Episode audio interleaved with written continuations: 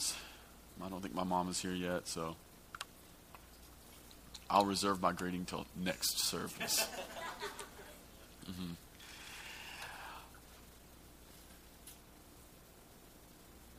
Awesome. I want to talk to you this morning about a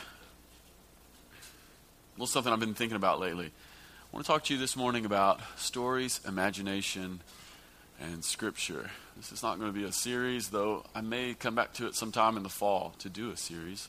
Sort of something I've been rolling around with for a bit, but I think it's actually really important for us. And before we get into what I really want to talk about, I want to set it up with one of my favorite stories in the Bible. Why don't we why don't we put this up? This is part of the story of Jacob. You guys remember Jacob? I think Jacob's the best story in Genesis. Um, that's just my opinion. You can have another opinion. It'd be wrong, but you could have another opinion. And this is one little moment from the life of Jacob. This is when Jacob is running away from his brother. Y'all remember this? And he's running, and he gets tired, and in the middle of the night, he decides to lay down. This is what happens. So in verse 10, it says that Jacob left Beersheba and went toward Haran. And he came to a certain place, and he stayed there the night because the sun had set. And taking one of the stones of the place, he put it under his head, and he lay down in that place to sleep. Now, you know you're tired when you're using rocks as pillows, right? And he dreamed, and behold, there was a ladder set up on the earth, and the top of it reached to heaven. And behold, the angels of God were ascending and descending on it. And behold, the Lord stood above it and said, I am the Lord, the God of Abraham your father, and the God of Isaac. Now imagine how personal that would have been. The Lord is talking about his grandfather and his daddy. And the land on which you lie I will give to you and your offspring. And your offspring shall be like the dust of the earth and you shall spread abroad to the west and to the east and to the north and to the south. And in you and your offspring shall all the families of the earth be blessed. Behold, I am with you and will keep you wherever you go and will bring you back to this land. For I will not leave you until I have done what I have promised you. Then Jacob awoke from his sleep and said, Surely the Lord is in this place, and I didn't know it. And he was afraid and said, how awesome is this place? This is none other than the house of God, and this is the gate of heaven. I love this. I love the story of Jacob. Like I said, it's probably my favorite story in the whole book of Genesis. And this is one of my favorite parts in Jacob's story. The reason it's one of my favorite parts in the story of Jacob is because of everything that happened right up to this point when he lays down on a rock and goes to sleep. If you remember the story, here's what's happened up to this point. Right before Jacob takes off running and uses a rock as a pillow, he's tricked his brother Esau not once, but twice. He cheated his brother out of his father's blessing and out of his birthright. And not only that, but the second trick that he pulled over on his brother wasn't just wasn't just deceit aimed at Esau, but it was also deceit aimed at his father Jacob. Now we're talking about an extremely patriarchal society, and he he and his mother come up with this scheme. They say, you know what? I know I'm the younger, and I shouldn't get the father's blessing. The father's blessing goes to the firstborn son, but we're going to trick Isaac because Isaac is almost blind, and Jacob, you're not very hairy. And Jacob, you don't like to go out and hunt the game like Esau does. Esau's hairy and he likes to go out and he likes to hunt wild game. And Isaac has a taste for game. So why don't we do this? I'll kill one of the little goats. You take the goat fur and put it on your arms. And you put on Esau's clothes so you smell like him and you go into you'll go into Isaac and Isaac will think that you're Esau and he'll give you the blessing. And somehow Isaac is so blind that he thinks that goat skins on Jacob's arms are in fact Esau's arms, and he thinks that the clothes are actually Esau's clothes, and he gives him the father's blessing. So he not only tricks his brother once, but he tricks him twice, and in doing so, also lies to his father. And by the way, when Isaac speaks the blessing over Jacob, the younger brother's life, it's a thing that couldn't be undone. This is really important. It couldn't be undone. So after this, Esau finds out what's happening, and Esau decides in his heart he is extremely angry. And um, Jacob's mother comes to him and says, Hey, you, you ought to get out of here. Uh, Esau is only consoling himself with the thought of killing you. And so Jacob takes off running. And so when we have this little story here that we saw about Jacob falling asleep, he's running. He's running for his life. And I also think he's tired, not just because he's been running all day, probably physically across the desert, but I also think he's just emotionally tired. Anybody here ever lied to someone? You know the emotional fatigue that comes from lying? Now imagine that you've lied twice, not only to your brother, but you've actually lied to your father. Imagine the emotional fatigue that would be in your body, and then you're running. And so he falls asleep. I love this story. And when he falls asleep, he has a dream. And in the dream, he sees a ladder that reaches from heaven to earth, and the angels of God are going up and down. And then he heard God tell him in the dream, that he could have the same promises that his grandfather and his father had been promised land and offspring. And I love what Jacob says the next morning. Surely, surely God was here and I didn't know it. I don't know about you. How many of you can identify this? How many of you have ever had moments where God was at work or God was in the room or God was in the activity and you didn't know it till later? It's like, gosh, that's such a normal human thing. Surely God was here and I didn't know it. How many times have we stumbled into holy moments underwear? And you get the sense that God had waited until Jacob had gone to sleep because that was the only moment that Jacob was vulnerable to the Spirit. Sometimes God will use dreams Probably the second most common way that the Lord speaks to people in the scripture is through dreams. And I'm convinced that the reason he uses dreams so often is it's the only time we're actually vulnerable to the Spirit. Especially a person like Jacob, right? He's a liar and a cheater and a trickster and basically a terrible person. And God had to choose the one moment that he was vulnerable to the Spirit, which was when he was asleep, and he gives him an amazing dream. But before we go too far down that path, if we're honest, we'd have to admit that this story we just read leaves us with more questions than answers. And the big question, if we're a meditative person at all, the big question that a scripture like we just read, a story like we just read, raises is this What kind of God would give a God encounter, a dream, and would give promises to a dirty, rotten, cheating, lying, trickster shark? Right? If you read the story of Jacob, he's not a good person. He's a terrible person. He lies and he cheats, and he lies and cheats to the people closest to him. And here's what we've got we've got a story where a lying cheater to the person who's closest to him, his brother and his father. We got a story where God comes to that guy in his dream, gives him a God encounter, and not an angel, but God himself speaks to him and said, Everything I've promised to your father and to your grandfather, I'm promising to you as well. I'll never leave you until I've done it all. And the thing, that story really has to cause us to wonder is what kind of God are we dealing with here? Who does that? This is the sort of story which kills the notion that God is coming to the good, the prayerful, or the altruistic.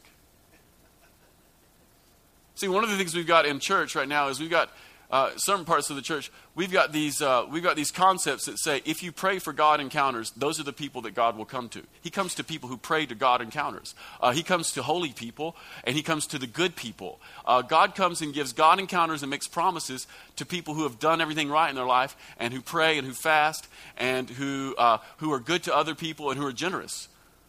Actually, what the scripture says is that you can be a lying, thieving, cheat, rotten, no good shark and get a God encounter. It's pretty good news. What kind of God does that?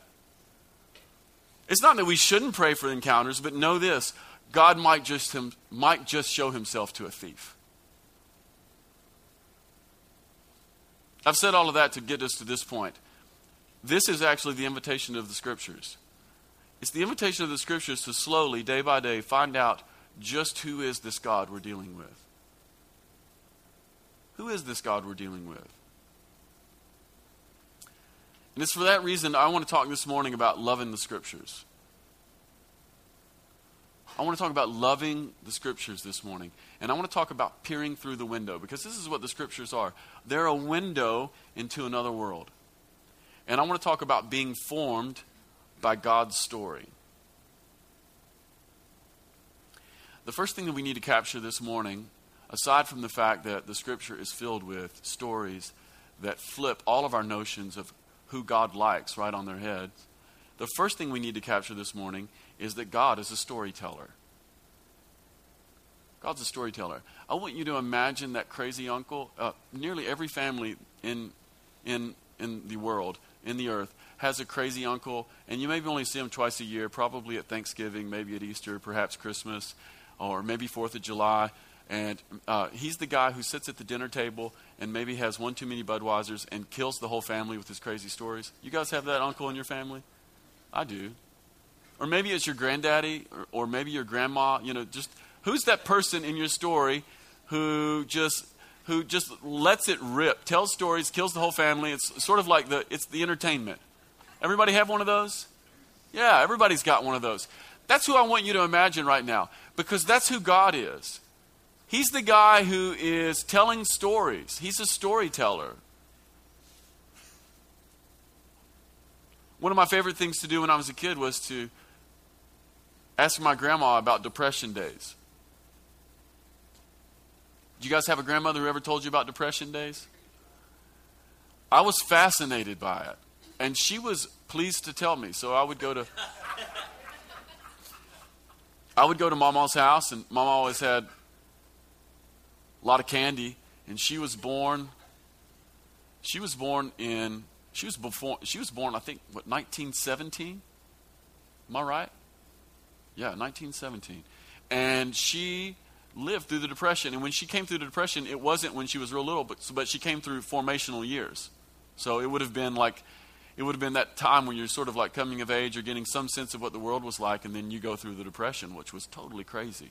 And and and Meemaw had stories about bootleggers, and she had because it was Prohibition days, uh, and she had stories about like uh, uh, all kinds of crazy things that the family had to do just to make it. Uh, and then I'd love to talk to my grandmother Russell about uh, World War II days, and uh, like you had to get ration stamps just to go get sugar. And, you amazing stories. Like people have endured stuff in our country. You know, like it's unbelievable just the wealth of stories.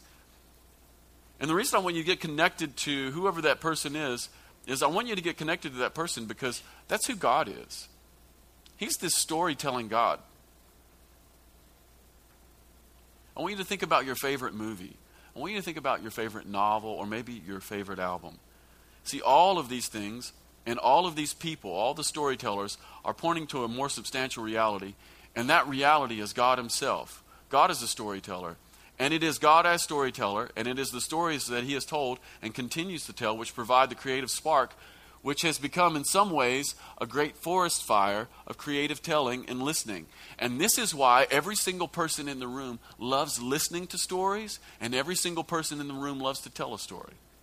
Like one of the things that makes a human a human is our obsession with stories. It's the reason why we are a movie obsessed culture. It's the reason why some of you love novels. It's the reason why you love hanging out with that crazy uncle on Thanksgiving who's going to tell some bizarre story and embarrass someone else at the table. It's the reason why. We love to listen to stories and we love to tell them. And the reason we do is because God our Father is, in fact, a storyteller. Not only do you and I love to listen and tell the stories, but one of the things that human beings do, and we do this unconsciously, we just do this. No one had to teach you to do this, and in fact, we're not even aware we do this, but we arrange the events of our life into a narrative. And one of the ways that we find meaning, uh, we're always looking for meaning. So every event contains some thread of meaning, and you and I are weaving all of these events the good things that happen in our life, the really bad things that happen in our life, the boring stuff we're arranging it into this greater narrative, and we're looking for the ways in which maybe this one thing means something, or maybe this one event is connected to another event. Have you noticed that you do that? You and I are looking for themes, and you and I are looking for connections between characters, and you and I are obsessed with time and place. You don't, no one had to teach you to be obsessed with time and place. We just are. It's what it means to be human. Uh, one of the ways that you know that we are like this is when we first meet somebody for the first time, what's the first thing you ask them? You've never met them. What do you ask them? What's your name? Who are you? Where are you from? What do you do? Who are your parents? When were you born? How old are you? These are the, these are the kinds of things that we ask one another. You meet somebody and you hang out for a few minutes, these are the very first things that are going to come up. What are we trying to connect to? Their story. We're connecting to time, place, history, and not only are we doing that, but we're looking for the ways in which this person might be more significant to my story than I thought they were. We're looking for the connecting points. It's what we do. And so, all of these questions that we ask someone when we first meet them, they make the framework of any decent story. And the reason we do this is because our Heavenly Father is a master author. All of this brings us to the Scripture. And the very first thing I'd like to say about the Scripture is this that Scripture is God's story. And because Scripture is God's story, the very worst thing that a person could do is to think about the Scripture as some sort of a holy book. In my opinion, intern. In my opinion, the worst thing you could do with the Bible is to only think of it as a holy book. Kills it. Here's why thinking of Scripture as simply a holy book will kill it for you. Um, there is there is this little program that runs underneath the thought of the Bible is a holy book. And the program that runs at a subconscious level for you and I is if it's holy, I can't approach it. I'm convinced that one of the reasons that people don't approach Scripture and deal with it and, and consume it and feed on it and meditate is this notion that the Scripture is a holy book and you and I know at some deep level that we are lacking some kind of a holiness. And because of that, we just separate ourselves and we distance ourselves from the text that could actually change us into new kinds of people. I think this thought actually doesn't help us. That isn't to say that the scripture isn't holy, I just don't think that's what it mostly is. The other thing that won't help us uh, when it comes to um, dealing with the scriptures is making the mistake that the scriptures are an instruction manual. I think the two things, the two big narratives that are at work in America when it comes to the scripture is number one, this idea that the scriptures are this holy book, and number two, that the scriptures are an instruction manual. Uh, that'll kill you. The reason that the scriptures as instruction manual um, will kill you is because as soon as you make the Bible a manual, it, it, it basically drains all the blood out of the text, and every single person becomes a two dimensional cartoon. Not only that, but it, it makes those determined enough to relate to it as an instruction manual rigid and legalistic. You ever met someone who knew the Bible front and back and they were rigid and legalistic? Rather than having the life of any of the characters, they've actually become something else, more robotic, judgmental, the kind of person who could whip you with the Bible, really unlike Jesus whatsoever. I'm convinced that one of the reasons that people become rigid and legalistic is because they've bought into the lie that the Bible is mostly an instruction manual and that you can find everything you need for life in it. This isn't to say that the Bible doesn't have some instructions, but that's not mostly what it is. It is not mostly a holy book, and it is not mostly an instruction manual. Here's the problem with going to the Bible to get answers. Uh, if you go to the scriptures to get answers, the problem is you're mostly just going to get people.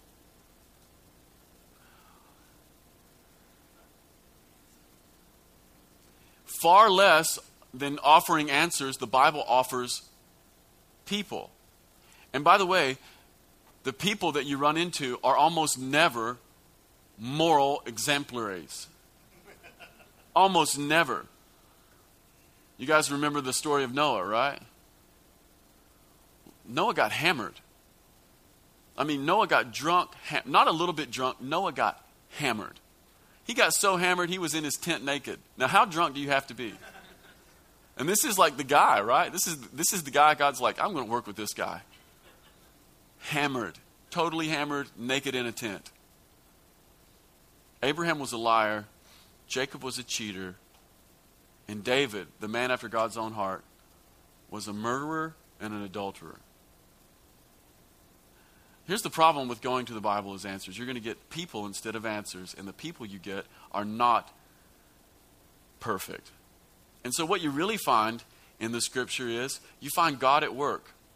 And this is the part where I start getting hope. You find God at work with people who are really not that great. People just like you and I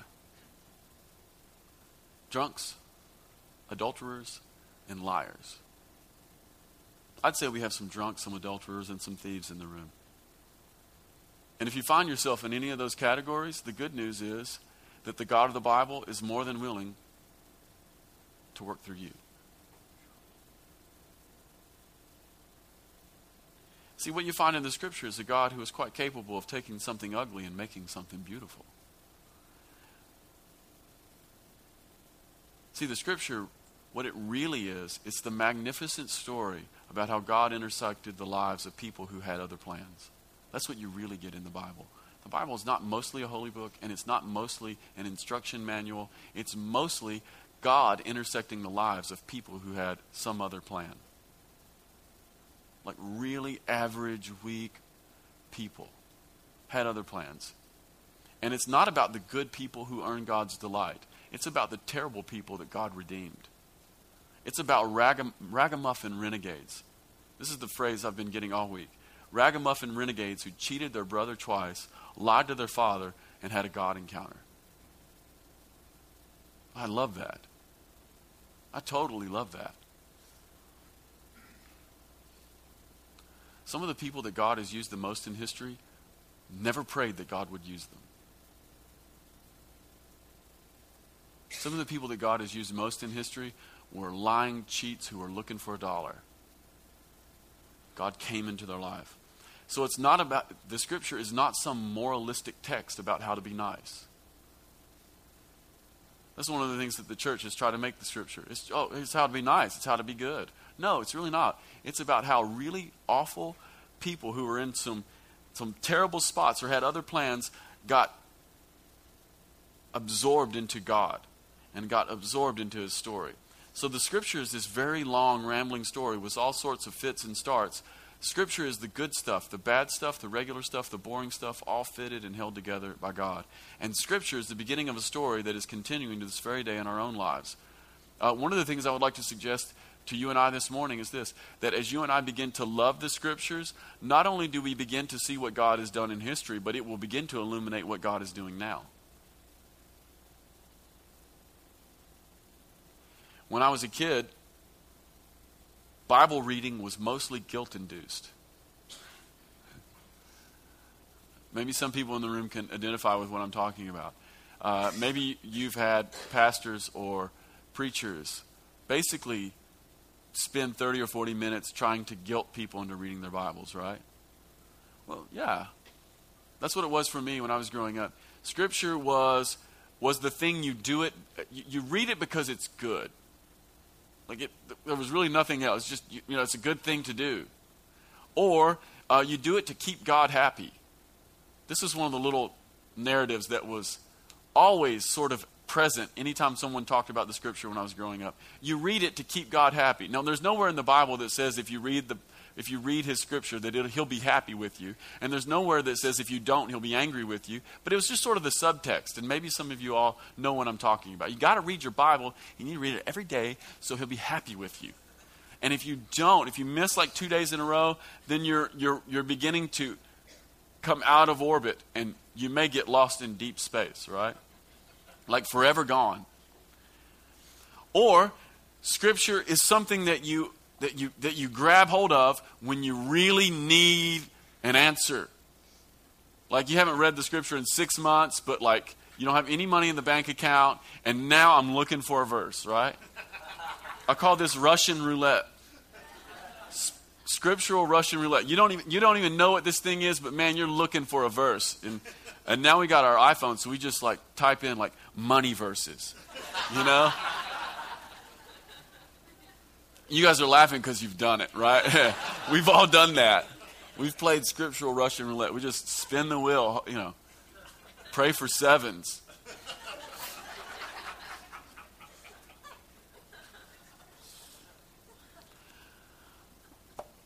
the truth is, though, if we can be honest just for a second, if we can be honest, sometimes it's hard to find a life in the scriptures. And I think there's a couple reasons why, for some of us in the room, it's hard to find a life in the scriptures. And the first reason that I think is real common for a lot of people is that we don't think that the scriptures are relevant. We've either tried to approach it as a holy book or an instruction manual and got tired. But then there's this other thing, this other little subtext that operates in some of our brains.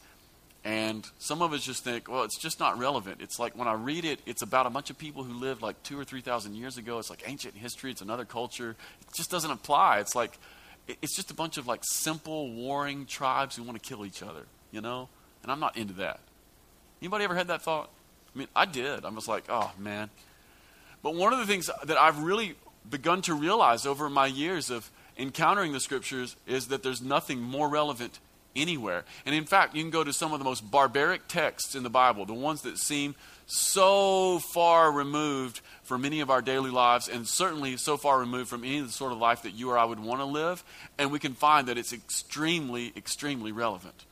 Uh, I'll mention one passage in particular. Uh, you guys remember uh, Judges chapter 11 from last summer? I think it may be the worst chapter in the whole Bible. Because Judges 11 is the story of Jephthah. Okay, so here's the story of Jephthah in, in a 30 second version. Uh, the story goes like this Israel's in trouble. God has raised Jephthah up to be a judge, which is essentially a military leader. And Jephthah basically bargains with God and says, Hey, if you'll give us a victory, when I go home, the first thing that comes out the door to me, I will sacrifice it to you. Jephthah goes, he has a victory, and what's the first thing that comes out the door to him? Well, it's his daughter, his daughter. And Jephthah says, Hey, to his daughter, Hey, I have made a terrible vow, but I'm going to keep it. Hey, go and do whatever you want for two months, uh, but come home ready to die, basically. And after uh, a couple months of being away, running through the hills with her friends, uh, she comes back home, and Jephthah kills her. And we go, I, you know, I really, you read that the first day, and you're like, this has nothing to do with my life. In fact, I don't want anything to do with this sort of a story. I don't want anything to do with this sort of a text.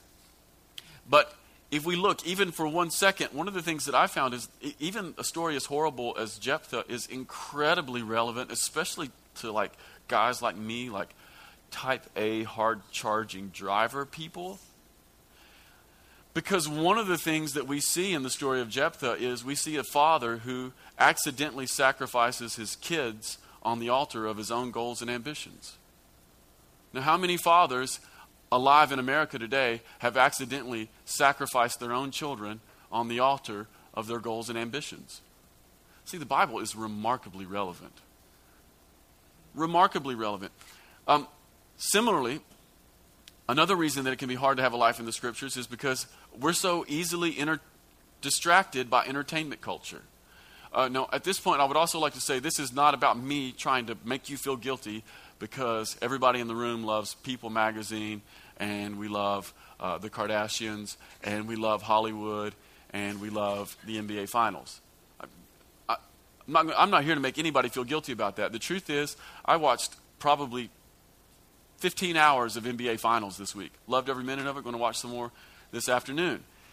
It's not about inducing some guilt, but it is about recognizing why we love Hollywood. Why do we love Hollywood? I think one of the reasons that we love Hollywood is because uh, as human beings we're looking for we're looking for heroes. We're looking for superman and we're looking for a compelling story and we're looking for narratives that speak to our heart. It's the reason why every single year i read i read one novel every year. Uh, i read a river runs through it. I read it every year. Y'all probably seen the movie right? The movie is amazing and the novel is incredible it's the best i think it's the finest 100 pages of American literature written in the last hundred years. That's just my opinion. But it's, it's unbelievable. But I read it every year. Why? I think we're looking, I think we're so often distracted by Hollywood and certain forms of entertainment because we're looking for this. We are looking for a hero and we're looking for a compelling story, not realizing that some of the most amazing stories are actually in a dusty old book. And so, this is the arc of Scripture that weak, morally suspect people are called into greatness by the grace and mercy of God.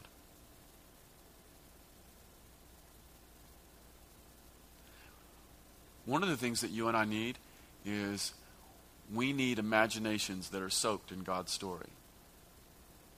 No guilt here, but one of the things that we need is we need an imagination that has been soaked, shaped, and formed by God's story, specifically Scripture.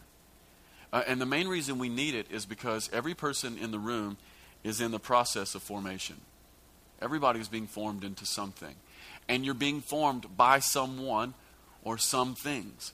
Uh, the truth is, unless we actively engage in allowing our hearts, our minds, and our imaginations to be formed by God's story, then we will invariably be shaped and formed by someone else's story. So everyone in the room is either going to be shaped by Hollywood's narrative or we're going to be shaped by God's narrative. And sometimes the two overlap, but they oftentimes they don't. And this formation is not benign.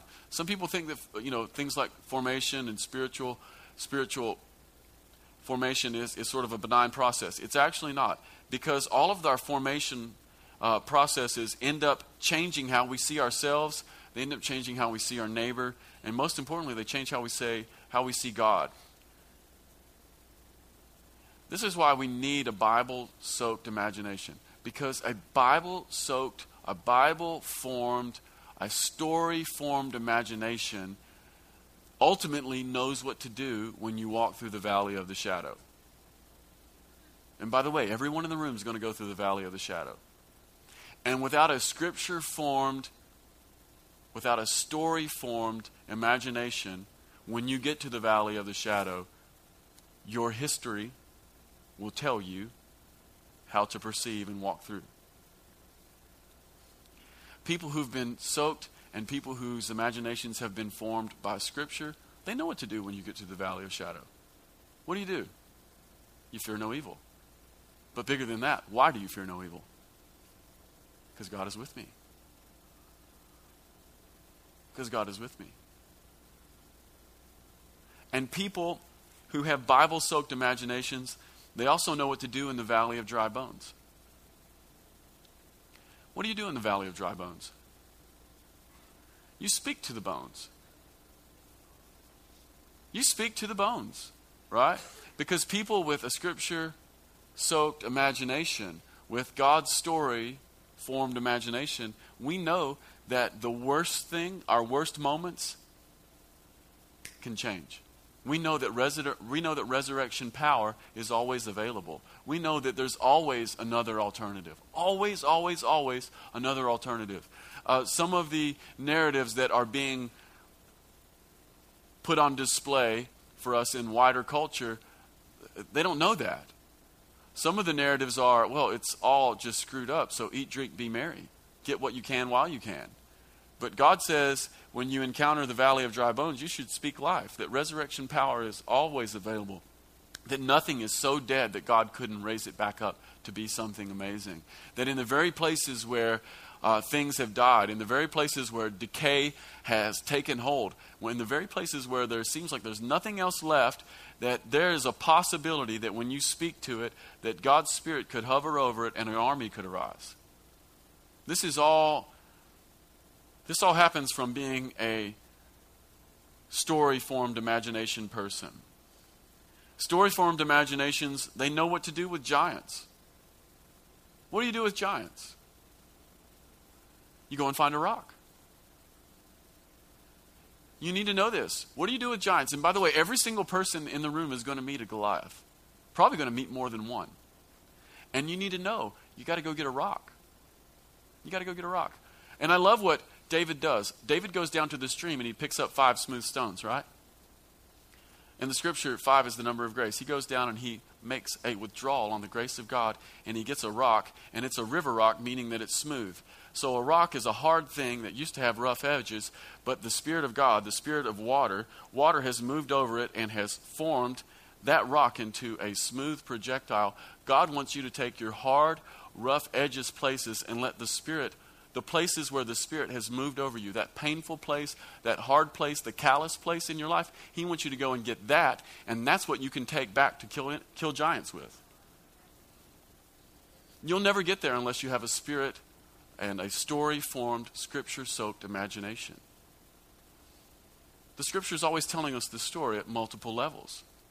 The hard place in your life, the place that you wanted to give up on, that's the place where the slow, progressive work of the Spirit is smoothing off all the rough edges, and the place where you felt weakest is actually a weapon to kill giants.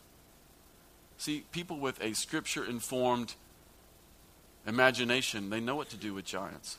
See, we need hearts and minds that are familiar with God's favorite themes. You know what God's favorite themes are in the scripture? Love, mercy, compassion. Scripture says that mercy triumphs over justice. Mercy triumphs over judgment. That's amazing. These are God's favorite themes. And we need to look for ways in which those themes are intersecting our lives. See, when you see these themes in the scripture, when you see them in the life of David, who is a murderer and an adulterer, you will begin to see them in your own life. You'll begin to see them in your own life. See, here's the danger of not having a story formed imagination. The danger is that you could live life with God at your right side and not know it. This happens all the time. God is everywhere, He's all the time, He's always present. The trouble is, you and I are not always awake to that presence. And if we don't have a story formed imagination, it's possible to live our lives with God right here and be completely clueless about it. Can be completely clueless about it uh, you and I could end up settling for another version of the story. Uh, lots of people have settled with the CNN version of the story. Uh, some other people have settled for a get rich quick scheme. Uh, other people are settling for the narratives that are being given to us. Uh, things, things like um, basically just worldly wisdom. One of the things, unless you have a scripture soaked imagination, you'll settle for worldly wisdom. Uh, what does worldly wisdom sound like? Oh, it sounds like this. You ever heard someone say, well, uh, it's just business? It's not personal, it's just business, right? Yeah, what do they mean when they say it's just business? What they really mean is, I'm going to cut your head off. I'm going to cut your head off. And the reason I'm going to cut your head off is because I'm looking out for number one. And in business, the main thing that matters is looking out for number one. However, in the scripture, mercy triumphs over judgment. The ends do not justify the means. And in Scripture, God likes compassion and He likes mercy more than He likes a profit. And so, how you make your money matters. So, unless we have a Scripture soaked imagination, we could settle for worldly wisdom. We could go to our brothers and sisters in Jesus, or even other brothers and sisters who haven't fully come into God's house yet, and we could look at them and maybe in a business interaction and say, real hard, like, it's just business. Man, we've missed it. Thinking that we're okay, go home, justified, not even lose one minute of sleep. See, we need our imaginations awakened to see God's intersections. We need Moses turning aside to see a burning bush I would also like to suggest that every person in the room is a Moses, and that there are millions, if not billions, of burning bushes. They're everywhere. But without a story formed imagination, you could walk right past a burning bush, settling for the wisdom of the world, its only business.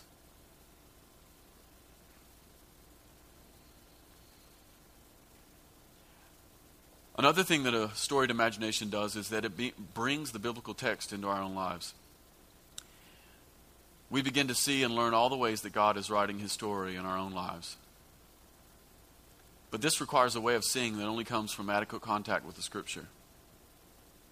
So we, as we encounter the Scripture, as we begin to get a Scripture-soaked imagination, one of the things that happens is is that the text becomes reborn in my own life, and I begin to see all the ways in which God has woven my life into His into His greater story.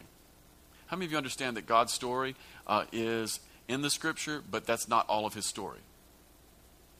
That's just a couple thousand years. He's writing a story that's actually much bigger. And so the text is actually going on, and it includes everybody in the room. But I need to encounter what he has written so that I can see all the ways that he is weaving his narrative into my own life. For instance, I'll just be personal here for a moment. For instance, my name is Adam. I think you all know that. And um, right from the very beginning, um, Adam brings up all kinds of imagery in the scripture. And it actually means a lot to me. Here's why. Well, in the scripture, Adam is not just the first man, but Adam is the guy that God put in the garden, and he said to Adam, I want you to take care of my garden. Name the animals, and I want you to take care of it. Adam was primarily, first and foremost, a gardener. That's, what, that's who Adam was. And the very first job that I ever got in my whole life was at Roberts Landscaping a garden center. Now, by the way, when all of this happened, I'm completely unaware of this, right? I'm completely unaware. I worked for 10 years in a garden center in greenhouses, planting seeds, growing them up, hours and hours of watering and nurturing. I'm Adam. I'm a gardener. And then when I fell in love and got married, I married a woman named Heather. Do you know what Heather is? Heather's a small shrub. And our firstborn, our firstborn's name is River. And the Genesis account where Adam lived is full of rivers. And my second born is Seth. Seth was the replacement son of Adam. When Cain killed Abel, Seth was his replacement son. And then I had Magnolia. And Magnolia is a tree. And then I had Rowan. And Rowan is a tree. and I work at a church called the Vineyard. And my family has 13 acres of wine grapes. Now, you tell me what the message of my life is. But unless you have a story formed imagination, you'll never see some of the main things that God is saying to you. And by the way, I only became awake and aware to this dynamic of who I am and how God has arranged my life. I only became awake at that six months ago.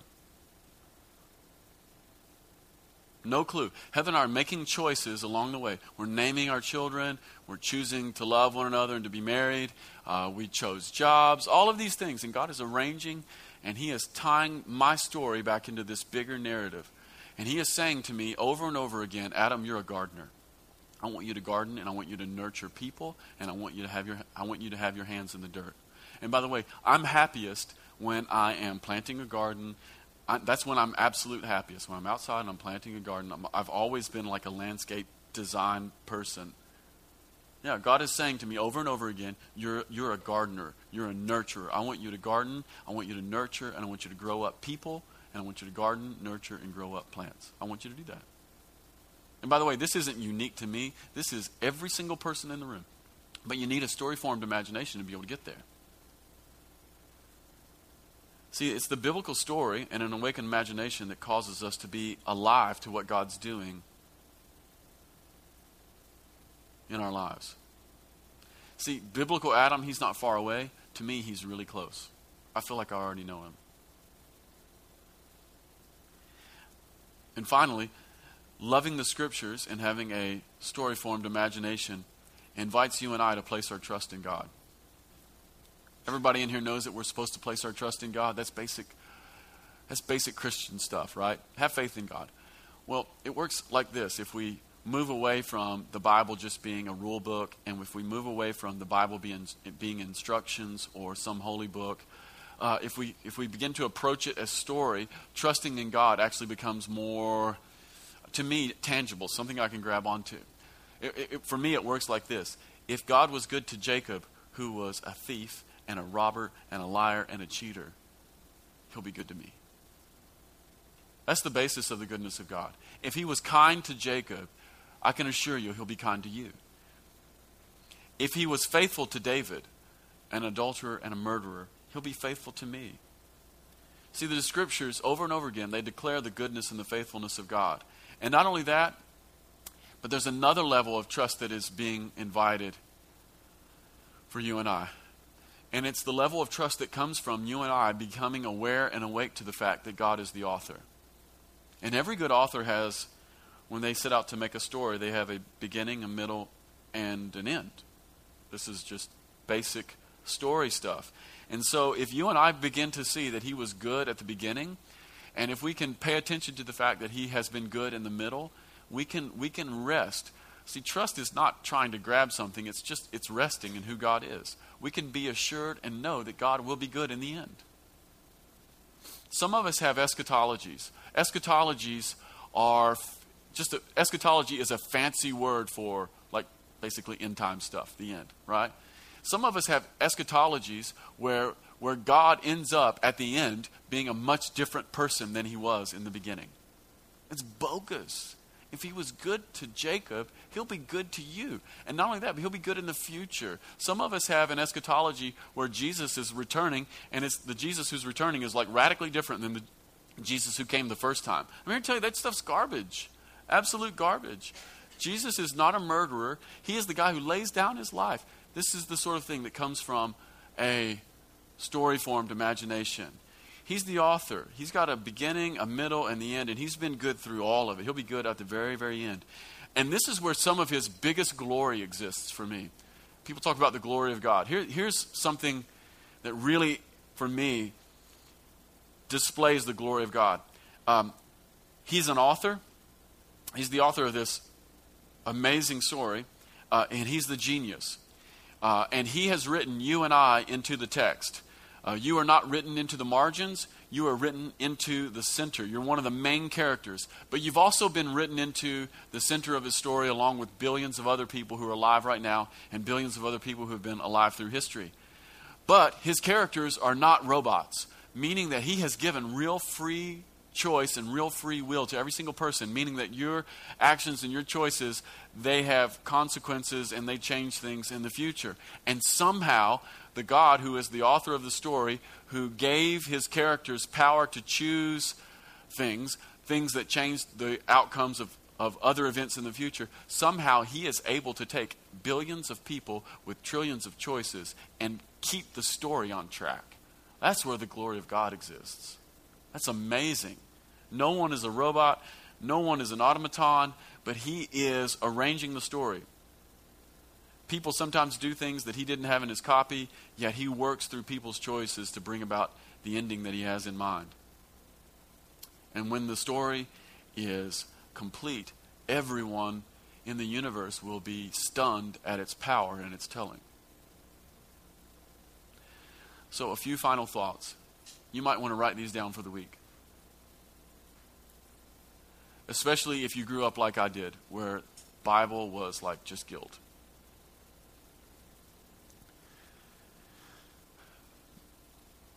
The scriptures are not an instruction manual. The scriptures are not a rule book. The scriptures are a story. If you go looking for answers, you're going to find people. The scriptures are a story. And God has written you and I into the text. And in order to engage with that, you and I need a storied imagination. The author is good, and the end will be amazing. Amen? Amen. Amen. Hey, if we've got some people on the ministry team this morning, why don't you come on up?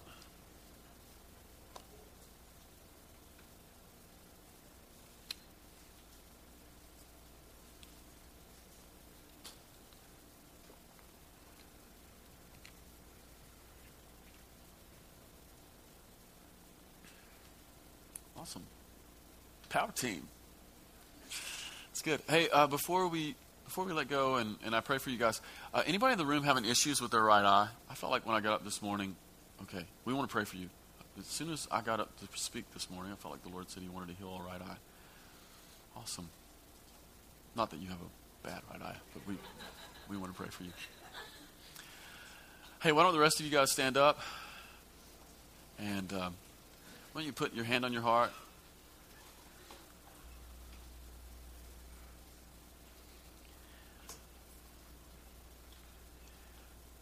Father, would you awaken our imaginations? God, would you give us a love for the Scripture that is free from guilt and a sense of duty? God, we ask that you would awaken hunger in our hearts and in our minds for your word.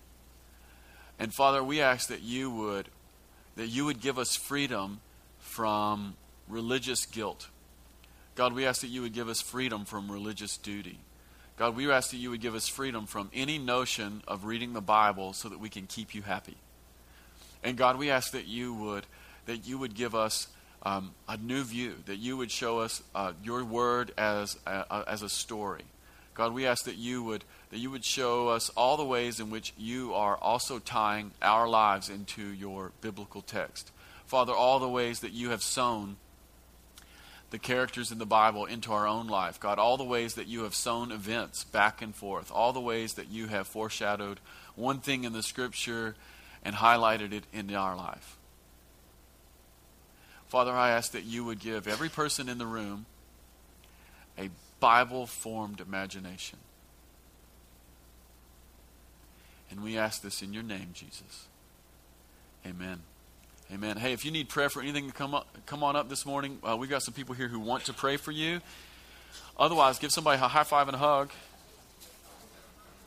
Amen.